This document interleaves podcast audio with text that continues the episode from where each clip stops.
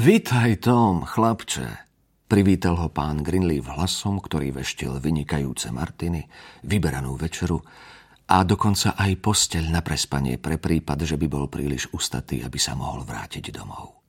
Emily, toto je pán Ripley. Som rada, že vás môžem u nás privítať, povedala prívetivo. Ako sa vám darí, pani Greenleafová? Vyzerala tak, ako si ju predstavoval.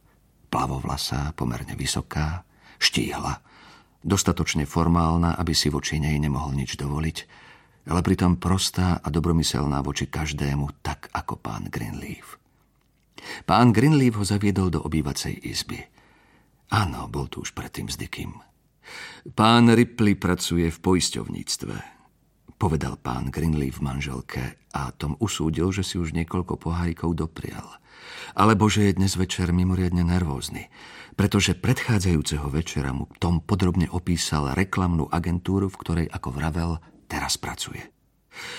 Nie je to veľmi vzrušujúce zamestnanie, povedal Tom pani Greenleafovej. Do miestnosti vošla pomocnica s tácňou martiny a chuťoviek. Pán Ripley u nás už bol, povedal pán Greenleaf. Priviedol ho sem Richard. Hej? Ale nepamätám sa, že by sme sa boli stretli. Usmiela sa. Ste z New Yorku? Nie, som z Bostonu, odvetil Tom. Bola to pravda. Asi o pol hodiny po presnom časovom odstupe, pomyslel si Tom, lebo Greenleafovci naliehali, aby vypil ešte ďalší pohár martiny, sa odobrali do jedálne, kde bolo prestreté pre troch. Na stole stáli sviečky, pri tanieroch tmavobelasé obrúsky, a na mise celé kurčava z piku. Ale najprv bola celerová remoláda. Tom ju mal veľmi rád a aj sa k tomu priznal.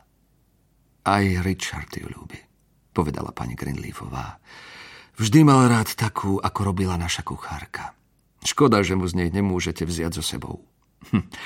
Pribalím ju k ponožkám, povedal Tom s úsmevom a pani Greenleafová sa zasmiala. Povedala mu predtým, že by bola rada, keby vzal Richardovi nejaké čierne ponožky z obchodu bratov Brúkovcov, ktoré Richard vždy nosieval. Rozhovor bol fádny, ale večera znamenitá. Na otázku pani Greenleafovej Tom odpovedal, že pracuje v reklamnej firme Rottenberg, Fleming a Barter. Keď firmu spomenul po druhý raz, náročky ju nazval Reddington, Fleming a Parker. Pán Greenleaf si rozdiel zrejme nevšimol. Tom spomenul názov firmy znovu, keď bol s pánom Greenleafom po večeri sám v obývacej izbe. Chodili ste do školy v Bostone? Zaujímal sa pán Greenleaf.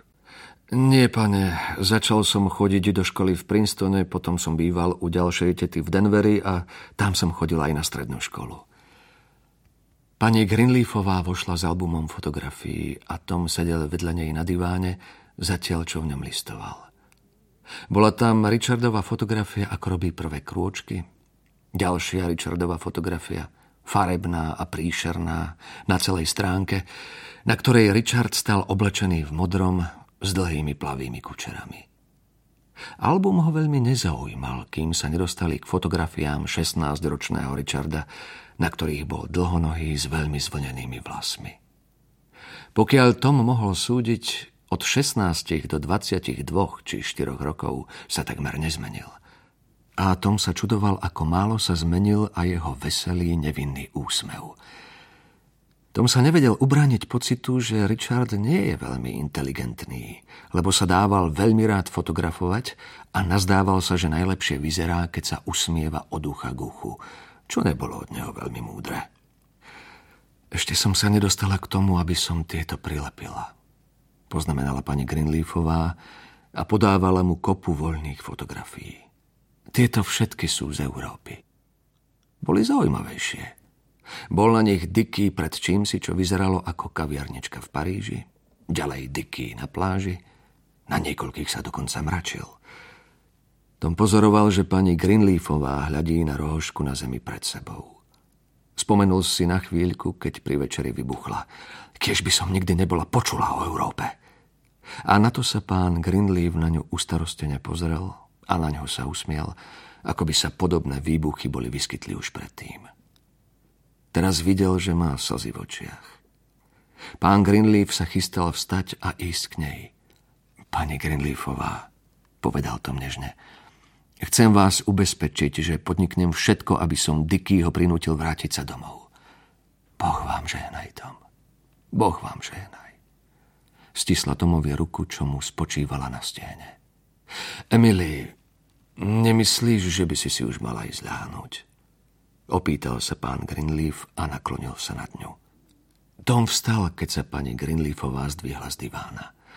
Tom, dúfam, že nás ešte prídete navštíviť prv, než odídete, povedala. Odkedy Richard odišiel, mladí chlapci k nám takmer nechodia. Snie sa mi za nimi. Veľmi rád vás prídem opäť navštíviť, povedal Tom. Pán Greenleaf vyšiel s ňou z miestnosti. Tom zostal stáť s rukami spustenými pozdĺž tela, so vstýčenou hlavou. Vo veľkom zrkadle na stene sa celý videl. Spravodlivý, úctyhodný mladík, akým bol. Chytro odvrátil oči. Koná, ako sa má konať. Správa sa, ako sa patrí. Pritom však predsa len mal pocit viny.